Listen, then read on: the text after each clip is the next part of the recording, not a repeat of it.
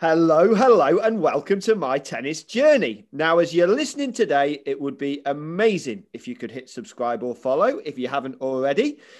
Tennis is a game with a rich, rich history. But today, I'm super excited to talk about the future of tennis and whether the future of tennis will be digital. Just about everything's digital nowadays. Our meetings, our communications, our bank accounts, our shopping, our gaming, our quizzes, our dating, our everything. We've all got a smart speaker. So why shouldn't we have a smart tennis court? Alexa, you cannot be serious. Was that ball really out? Joining me today is a man who is passionate about tennis and tech, and he's co founder and CEO of a company that is making waves in the world of smart tennis courts. Please welcome to the show Mike Burlidge of Wingfield.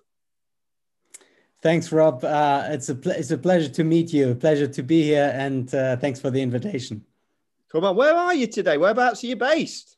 Um, I'm based in Hanover, which is in right in the middle of Germany, actually. Yeah. So so uh, no mountains, uh, flat land, and yeah, uh, a lot of fields over here. Potato from, fields mostly.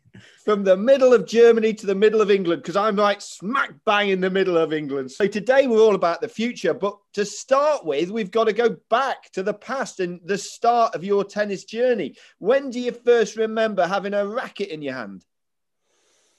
Well, that's a good question. I think it must be around the age of five, six, something like this. So, so as soon as I can remember, I actually had a tennis racket close by, either in my hand or lying around somewhere. So, so yeah, back basically since then, I'm I'm on the court frequently. And is that were you from a tennis family, or how how how did it start? Was it at school or? Uh, no, my parents uh, are playing regularly, so they took me on a, to, uh, to the tennis court. They introduced me so I just started with playing once a week. Uh, they noticed that you know I really enjoy myself on the court, so so I continued to play soccer at the same time. But tennis became uh, you know a big passion. So so more frequently as I grew up, but but mainly I was introduced uh, by them to any kind of uh, racket and ball sports. Brilliant. The more the better, eh? And and you must have had a, a good junior career because you you went on to to play on on tour.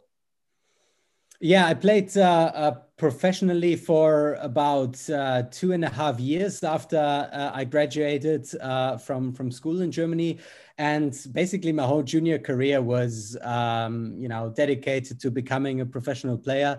I uh, early in my life, at the age of fourteen, I went to boarding school uh, here in Hanover um, to be able to play more regularly, like every day uh, practice before school even, and then after school again. So, so you know, very early on, this path was sort of where I wanted to go.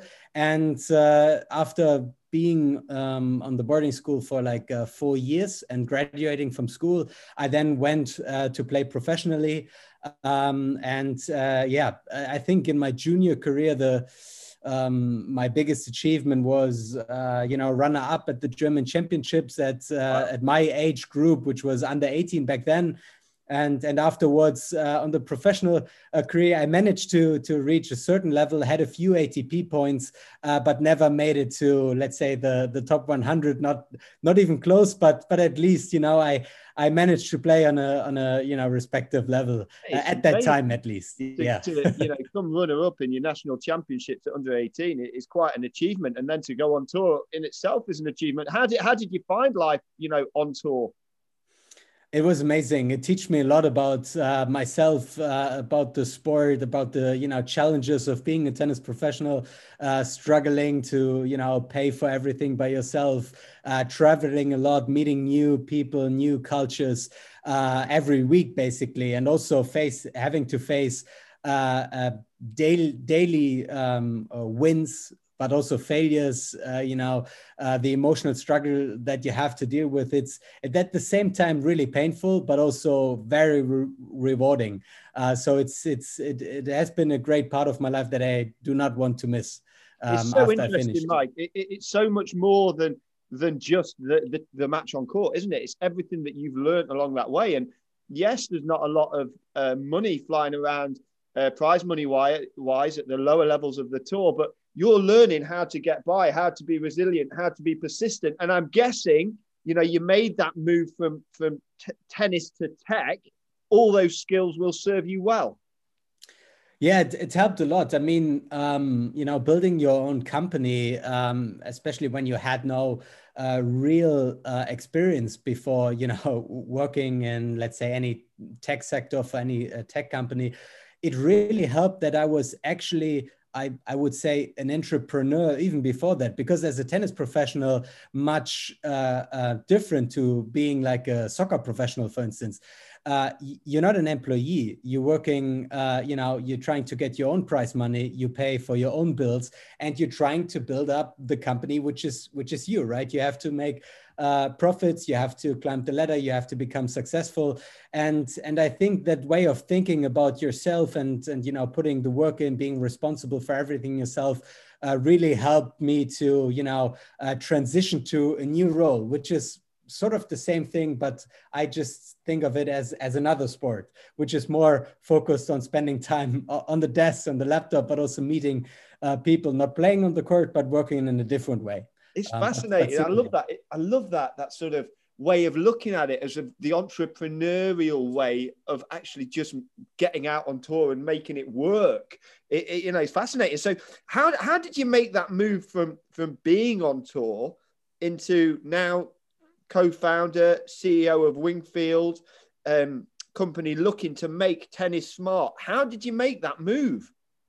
So um, when I was still uh, uh, playing on the tour, um, I, I, you know realized that there's uh, quite a lot of uh, technological innovation uh, uh, innovation happening on the big courts, right? With uh, Hawkeye, uh, IBM Slam Tracker, SAP Tennis Analytics on the big courts of the world. Uh, I would I was always fascinated by what this could do in terms of you know for coaching, uh, player engagement, and so on. But when I stopped playing, uh, I sort of changed my role from professional to an amateur, and this is where I you know picked up some some free work at a local at a local club. I became a, volunteer, but also then a chairman of a local tennis club of just you know hundred players.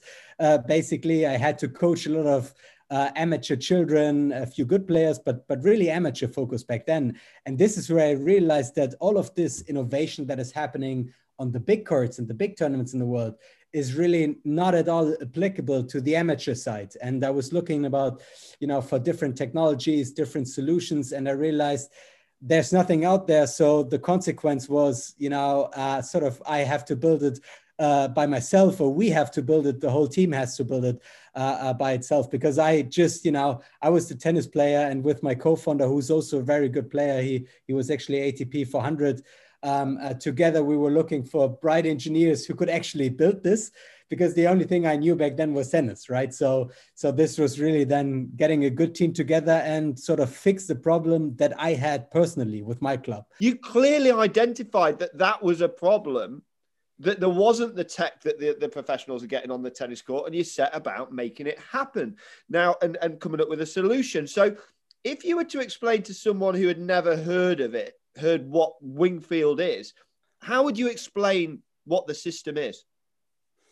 Um, so the way how I would explain it is it it works like a smart net post that transforms the tennis court into a connected digital court, sort of. So the way how it works is as soon as you replace one of your net posts with our system, the Wingfield box we call it, it does track all of the data uh, that is happening on the court. So uh, the same variety of data from uh, impact points, uh, three-dimensional ball trajectories, uh, speeds, but also an automatic scoring, which is being done by an artificial intelligence uh, that we developed. So overall, it does track everything on the court so that we at the second step can use this data to create uh, almost uh, online like uh, user experiences around the game of tennis with you know engaging uh, games on the court with match play performance statistics uh, and so on. So it's really a piece of uh, technology that helps to make this data available for every court and not only the, the big courts of the world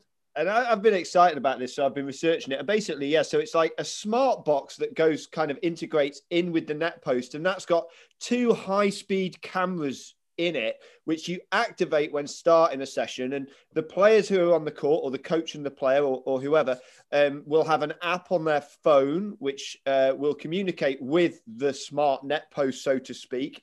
And you get sort of all sorts of data. So, say, you know, my friend Johnny and I turn up at our club and, and we're playing a match against each other. What can the Wingfield system do for us, you know, during and after that match? Uh, yeah, yeah, you already described it. I mean, it's uh, the way how you would approach uh, the system right away. Once you have downloaded the app and you would uh, check in at the net post, so at the Wingfield box, you just hold a QR code in front of the camera and the system instantly knows that it's you.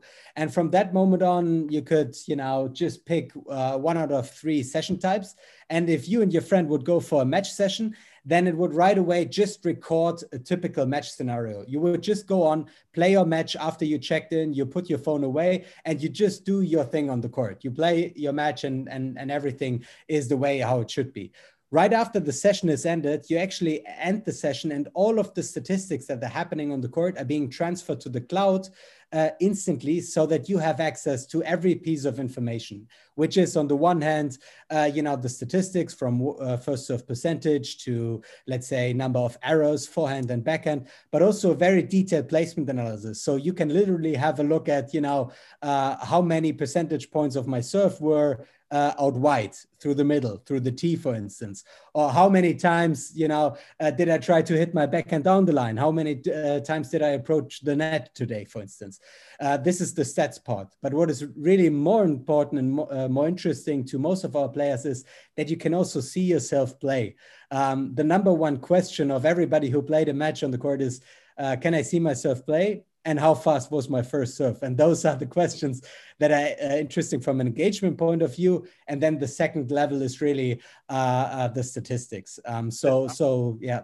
You know, the statistics, I've got to say, uh, Mike. So I love the statistics that are shown on screen. And I guess Wimbledon here is the biggest tennis tournament. And I've had friends and relatives actually who have worked on the IBM desk doing the statistics for, for Wimbledon. And this is what excites me when my friend Johnny or whoever I'm playing with go and play a match, at the end of it, I'm going to get with those sorts of Wimbledon like stats on my phone so that I can see how I've got on. That you know, this is this is amazing. Yeah, and that was always the goal. And you know, when we first started off and built this technology, we said, okay, we have to have the same sort of uh, stats, the same variety. And then once we achieved that, it was the question, okay, but now we have to think a bit like amateurs right so so what does an average amateur player or even like a um, a young professional, not someone who's top 10, who has like five different people on the coaching staff to go through the data. So, what we said is we have to make it really simple, easy, focus on a few stats that are interesting after the game, and really connect it to the video that you get from yourself playing so that you just look at let's say the the best net approaches the highlights the best uh, uh, you know the highlights of a tennis match. So you don't have to scroll through an hour of video but you can just simply uh, jump between the best rallies the tweener that you hit for instance or the aces that you want to see. So it's really about using it to engage yeah. So our, our, our club uh, mike's called church broughton. So rather than today at Wimbledon, which we'll have uh, during Wimbledon fortnight, we'll have today at Church Broughton featuring Rob Salmon. And, and, and this is uh, made possible because there's always also a, a, camera mounted at the back of the court. That's right. So that helps with the video highlights. So it's not just the statistics. You can actually see um, see your best shots or your worst ones. Exactly. Um, the the box that I uh, you know mentioned earlier um, the system, basically the Wingfield box that is uh, directly at the net post.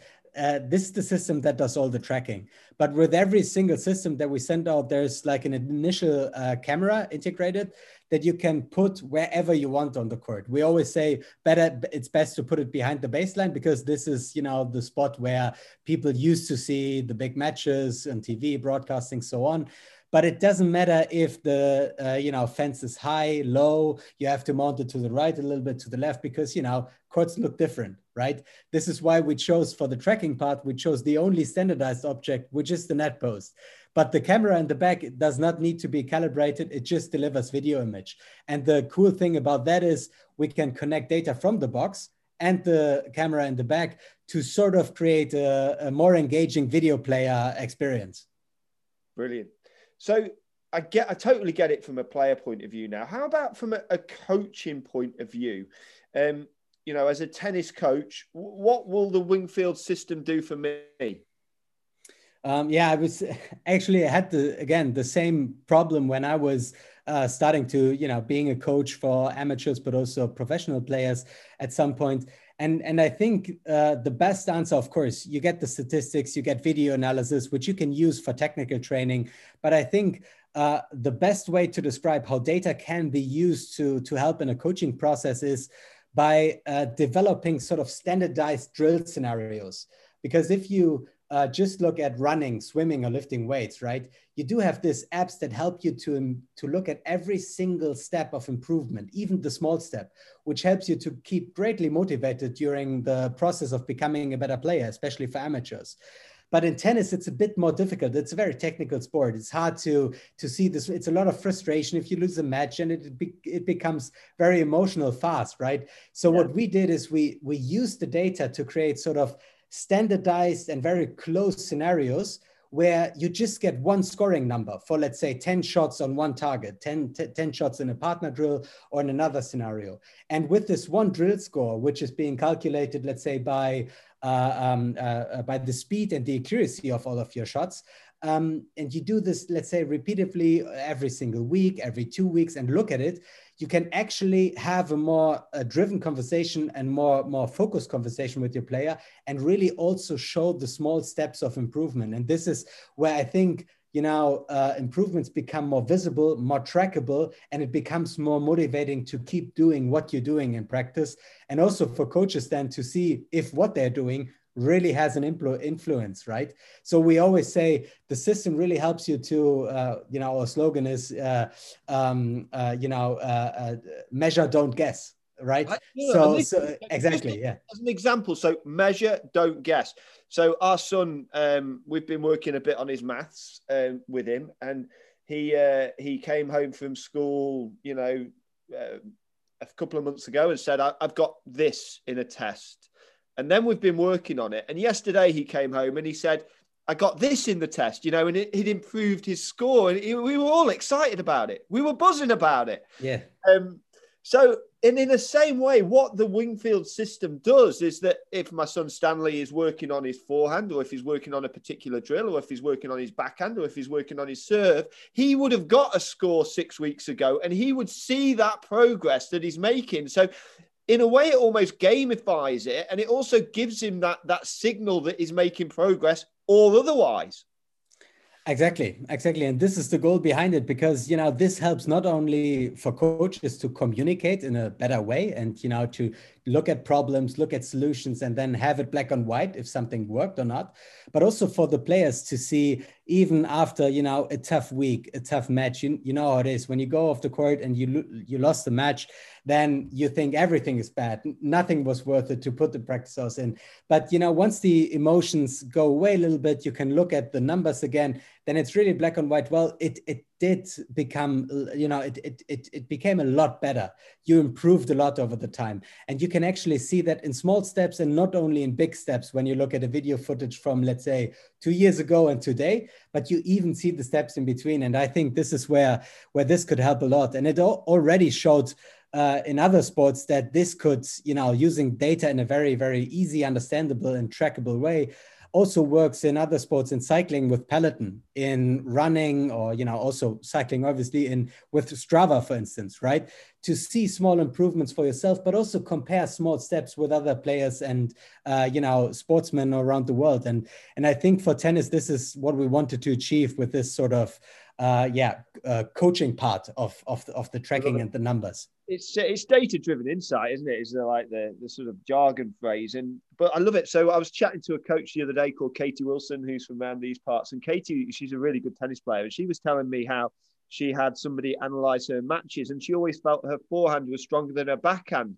But when the analysis was actually done, and this was just a coach analyzing it, she found out actually that her, her backhand was stronger, was more dependable, was hitting more winners, was making less mistakes. And it's like, but and, and she had to have a coach to do this. And this is what the system brings for coaches, for players.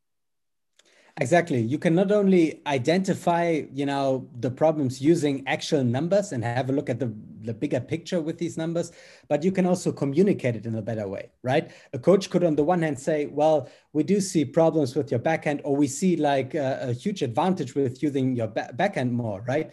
But uh, it's always the the players have to to trust, and with a good coach, there is a lot of trust. But uh, and it should be that way because coaches do have a good good gut feeling, they have the experience. But using the data to really show the numbers, this sort of adds an extra amount of uh, uh you know certainty to the conversation, to let's say the improvement, but also to to the trust that a player and a coach have have to the current uh, statement that they are making. And uh, it's exactly what you said. In this scenario, this this could help uh, um, uh, in a in a big way, actually. And if you could put a message out to to every club in the world, why would you say they should use the Wingfield system? Um, I would say that um, tennis clubs in, in general, they, in my opinion, have the gift to to sort of sell and provide uh, a sport. This is one of the greatest product, at least to me, and and we see it through the history, which is tennis, right? Tennis is already an amazing product to market, to you know get players to interact with, right? Um, the only problem or the good thing with you know time progressing compared to when people first started to play tennis is that all user experiences processes changed and people are used to have very very slick online driven user experiences with uh, access to data, easy booking measures, and so on. Like everything is really focused uh, um, to be easy. And, and I would say to uh, install a device that can transform your offline court into the online world does not mean you have to change the way how tennis is played but you have to you know look at the way how the uh, the way tennis can be consumed uh, um, uh, can become completely different with more online focused uh, experiences for a pure online game, which it's going to stay that way, right? Yeah. Now, you must have been buzzing, Mike, that Wingfield was used at the final of the Road to Wimbledon, which is the national under 14 tournament that has its finals at the All England Club. How did that come about, and, and, and what feedback did you get about the system? Uh, yeah, th- that was a funny story. I mean, uh, back then, um, uh, one of our early advisors um, uh, is a, was a good friend of you know Tim Tim Henman, and when he told him about the technology that was really early on in the development, uh, uh, probably early 2019, I think, uh, he told him about it, and they went on a plane together to visit us in Hanover, actually back then, and uh, they you know had a look at the system, played on our court, and and you know they really liked what they saw, so um, they invited us to showcase the system at the All England Club to implement it for you know a few months, and then they played the internal club championships on on one of our courts actually. And and since they liked it very much, they wanted to showcase uh, the system during the road to Wimbledon and test it out there uh, in this you know finals week. And um, this is how it sort of came along. And during the week, we equipped four courts with uh, one of our systems.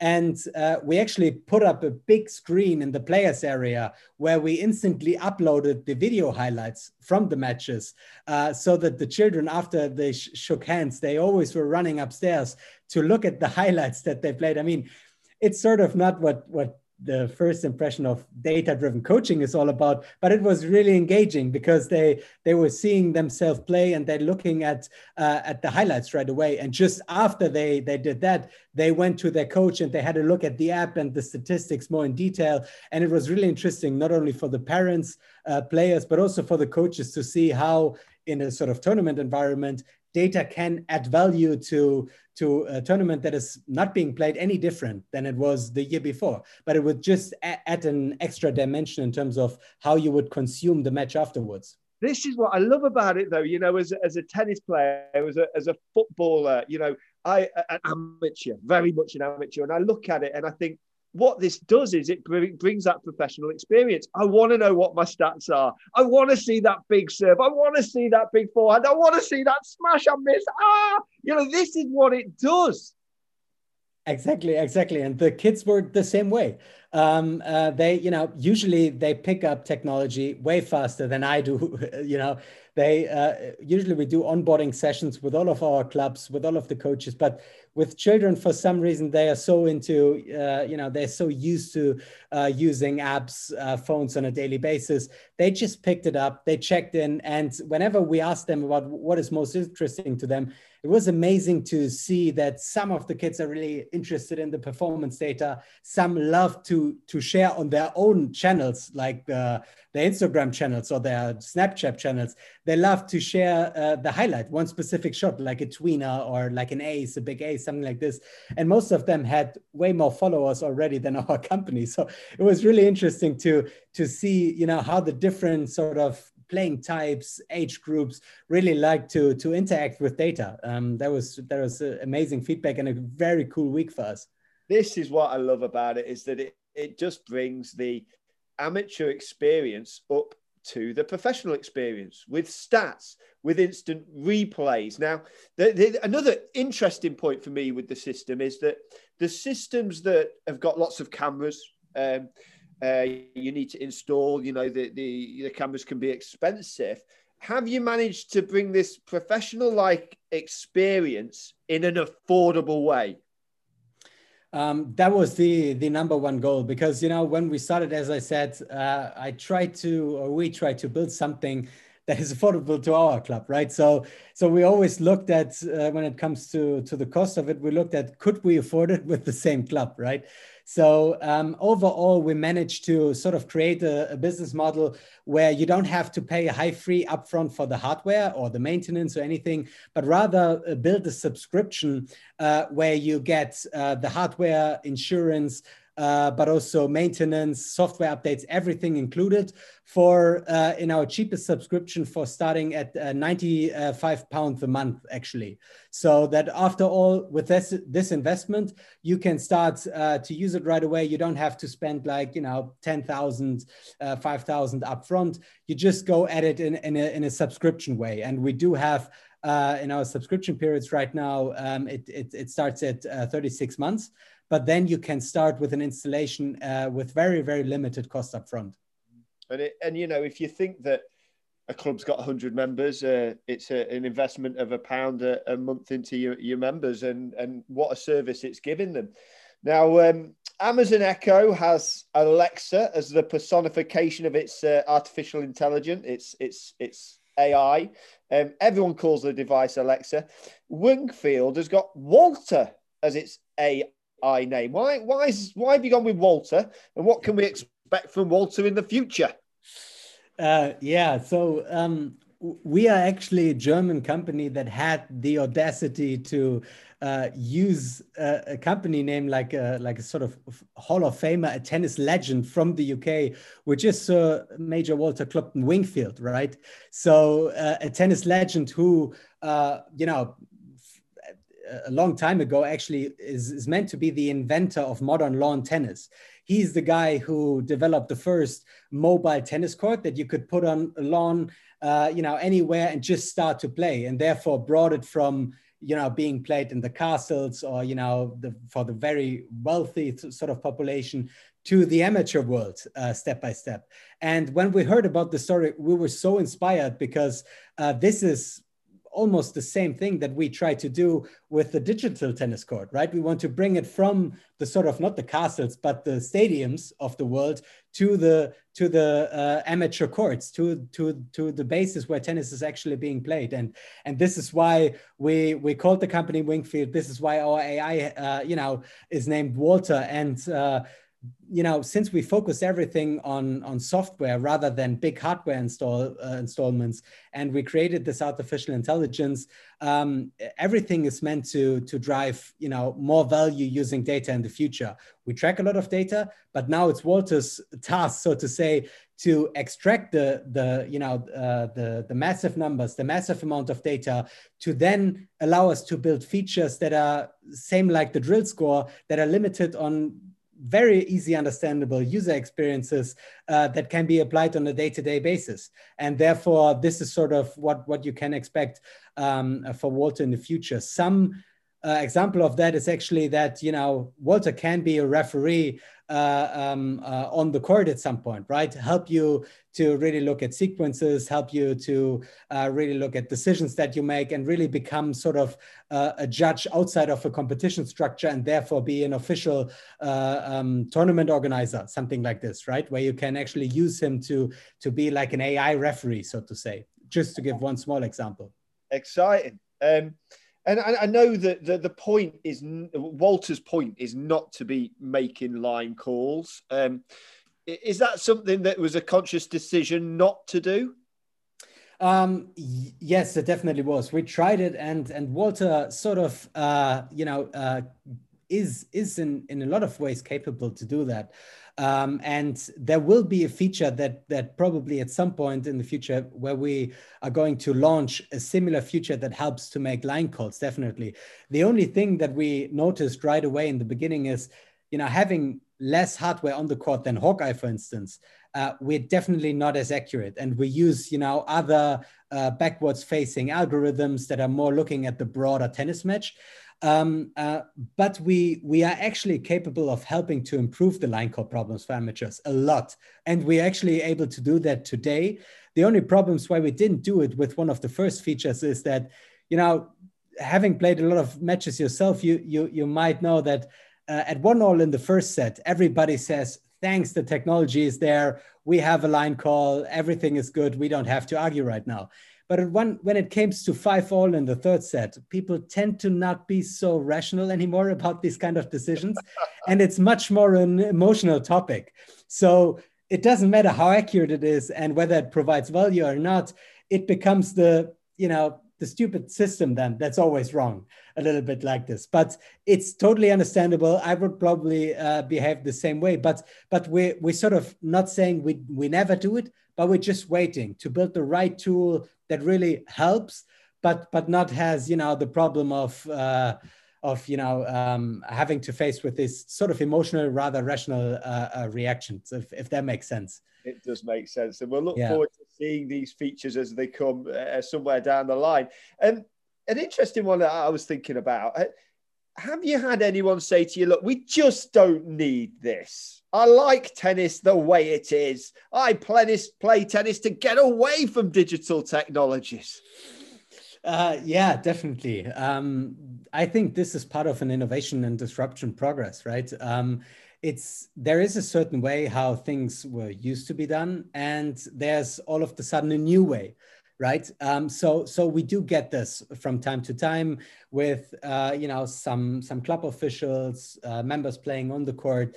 Um, I, I, think uh, although I think we we do have less problems than other technologies because the way how we always looked at it is we do not want to replace the way how tennis is being played at all. It's a hybrid solution. It's not like we want to transform tennis into the online world. We want to just extend the experience in the online world. And we're really focused on limited interaction with technology on the court because if you're on the court it's all about the sport. It's all about tennis. And it shouldn't be about working with a technology setup with you know pushing buttons interacting quite a lot. It should be uh, around your game. And just before the game and after the game it's about extending the sort of user experiences. And i think uh, you know although there's obviously pushback from from some individuals i think because we're very you know, we, we respect the way tennis is being played a lot, and we think it's already great as it is. Um, and we do not want to change a lot on the court. I think this really helps to sort of, uh, um, you know, um, don't have a lot of pushback on on this topic. Uh, it's, uh, I think you know there's going to be a lot of people excited about this. There'll be some people who aren't. Hey, and that's okay. Um, I mean, on that note of excitement, there's going to. I know the system's going into uh, quite a number of clubs now across Britain. Is the British market one that you're excited about? Definitely. Um, I mean, for us, uh, it, it is you know the second uh, market where we're really uh, entering right now, and so it was always uh, Germany focused. We're from Germany. We have good connections here. It's sort of our launch market, so to say. Uh, but especially with you know the early connection to the All England Club to uh, you know with with the tournament that we did with the Road to Wimbledon, but also with the with the brand history of of Wingfield and and obviously also the history of tennis in the UK. It was uh, sure to us that this has to be the next step for us to also become not only you know regional company but also a more internationally focused company. And I think the UK is the best and and, and most interesting and important market for us to to do the next step. Well, I can't wait to uh, to see it in action myself. You know, once we're out of lockdown, etc., etc. Genuinely can't wait. Um, now, I'm just wondering, are you a, a Back to the Future fan, Mike? uh, it's you know it's it's one of the first movies I can remember. Uh, so so I'm a big fan, and I'm even more a big fan of uh, the fact that uh, some of the innovations happening in the movie are quite real today. Obviously, not time travel, but a hoverboard, for instance, yeah. uh, is already you know a real thing, and this is sort of uh, for every inventor's or entrepreneur's dream.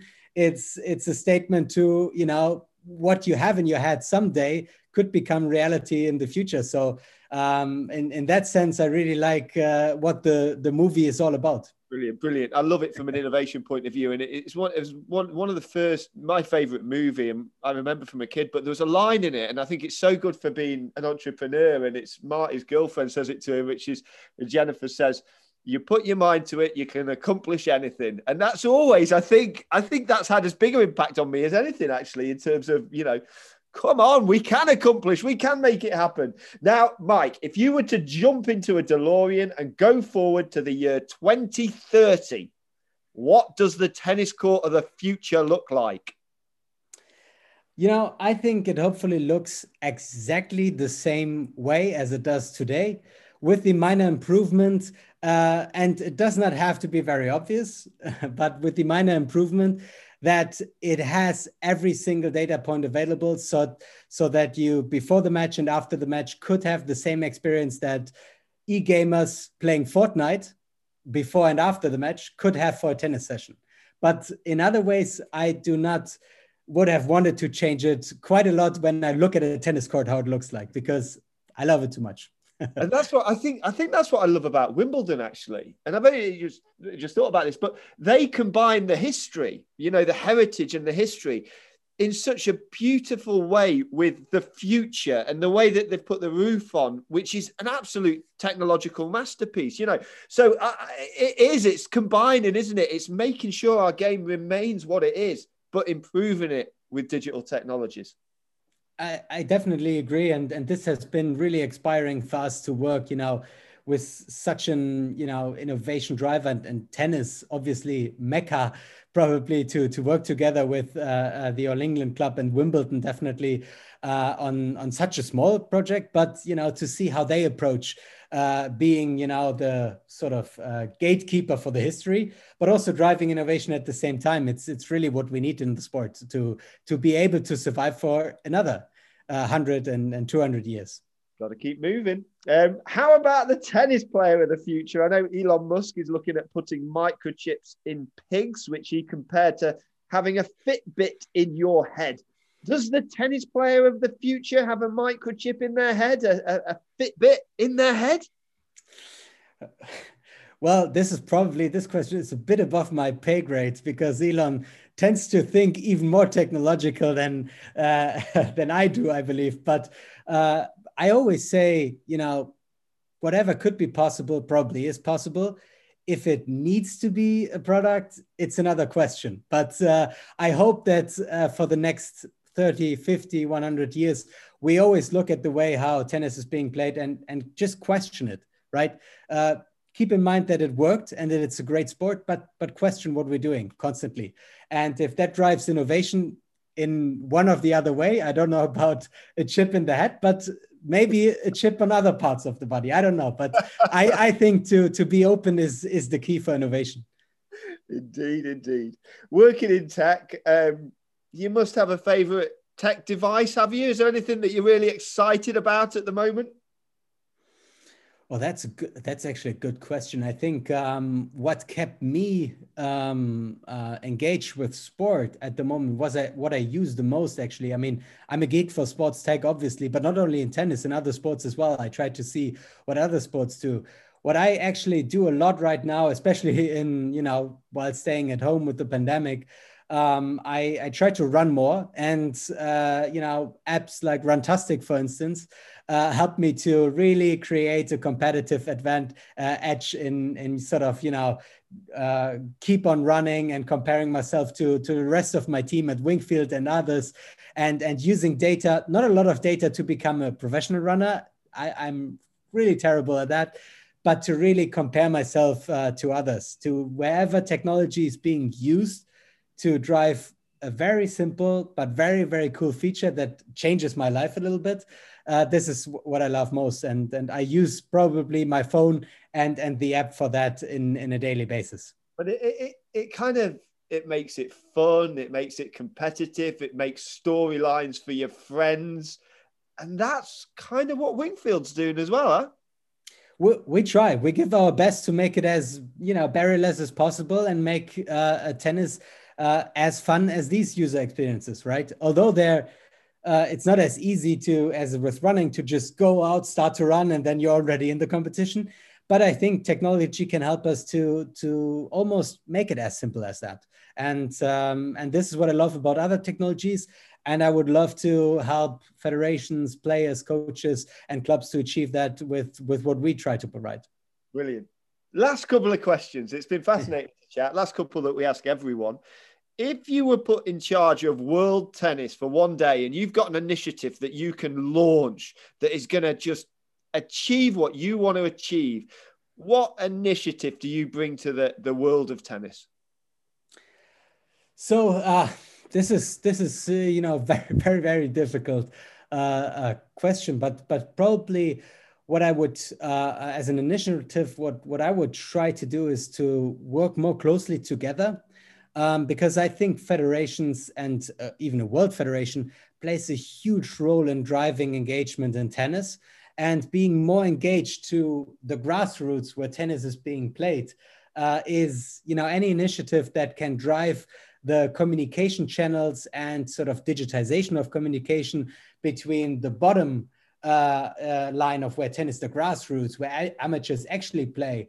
And the top of the sports the you know bright tournaments the the you know the stars the the big federations whatever helps to drive the communication and to drive you know working closely together with less effort more digitization i think um, this is something this is not very you know uh, uh, not something that like like is a very detailed example right now but but anything that goes into this direction uh, um, I would love to to see that happening, and I would would definitely be a big supporter of that. The power of collaboration. Exactly. And digitization at the same time. Yeah. yeah. Well, yeah, it enables it, doesn't it? The, exactly. The enables that that collaboration. There's a um, there's a Facebook group here, the Tennis Coaches Support Network, and it's just been brilliant to get together as tennis coaches and throw ideas around during this lockdown time. It's been I found it so helpful. Um, final question: You can go for a drink with anyone, alive or dead. I know just going for a drink in these lockdown times, eh? but you could go for a drink with anyone. Who would it be and why? I don't want to sound cheesy now, but I'm 100% sure it would be Walter Wingfield. Um, it would be him, 100%, because I would love to, to ask about his innovation process on the one hand, and I would ask about what he thinks of us doing with his name and his legacy and with you know the sort of what Wingfield what his name stands for. I would love to chat um, about this topic with him. Uh, one hundred percent. Oh, you know, I think what's really interesting, like, you know, I'm a massive Fred Perry fan. You know, I'm really into the history of our game. I do not know as much about Walter Wingfield as I should, you know, and I've kind of got to know a little bit through uh, researching your company. Um, but I think that Walter's going to be happy because uh, hopefully, as, as your product develops, your profile develops, you're going to make sure that Walter has a has a place not just in the history of our game, but in the future of our game. hopefully, and I and I hope he would be uh, happy about it, and uh, you know, still have the feeling that 200 150 years later uh, his legacy goes on in, in some way or the other you know? Um, and and he would be happy about what's what's happening. Come on hey well i'll drink to that as well um, mike. Uh, uh, thank you so much for your time. It, it's i've loved chatting it's absolutely flown by um, and yeah i can't wait to get out and try the system i'll make sure i put all the links in the um, in the description so that if anyone's interested in finding out about wingfield that they'll be able to do so. But thank you so much for your time. Thank you as well. It was a, real pleasure, as you as you said. Time flew by, and and it was amazing to to talk to you and get to know you. Thanks for that.